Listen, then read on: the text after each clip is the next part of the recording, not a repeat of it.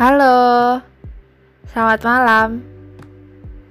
Hmm, atau selamat pagi, selamat siang, selamat sore, apa pun itu. Semoga sewaktu kalian mendengarkan ini, kalian dalam suasana hati yang baik-baik saja. Gak terasa, sudah sekitar dua bulan kami menjalankan podcast ini. Sebuah pertahanan yang gak aku sangka-sangka, sebab setiap titik langkahnya penuh keraguan, berpadu dengan sebuah tekad untuk kewarasan diri. Jujur, akhir-akhir ini seisi kepala dan tubuhku semakin sulit untuk bekerja sama. Makanya, aku pun sekarang terkesan ngomong gak jelas, ngalor ngidul.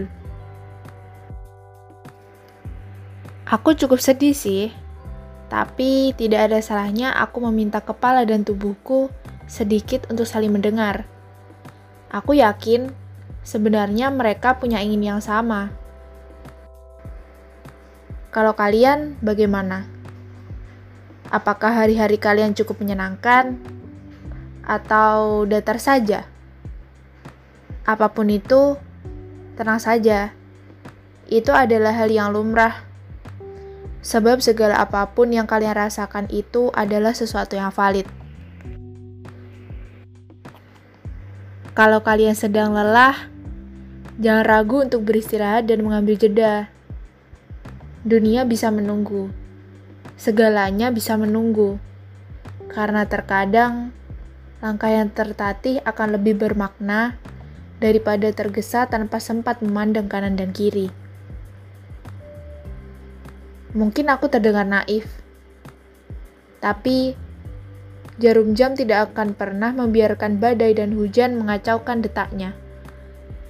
Jadi, jangan lupa beri apresiasi pada diri ya. Kalian telah melewati banyak hal, curam dan landai medan hidup. Aku ingin ucapkan, kalian hebat.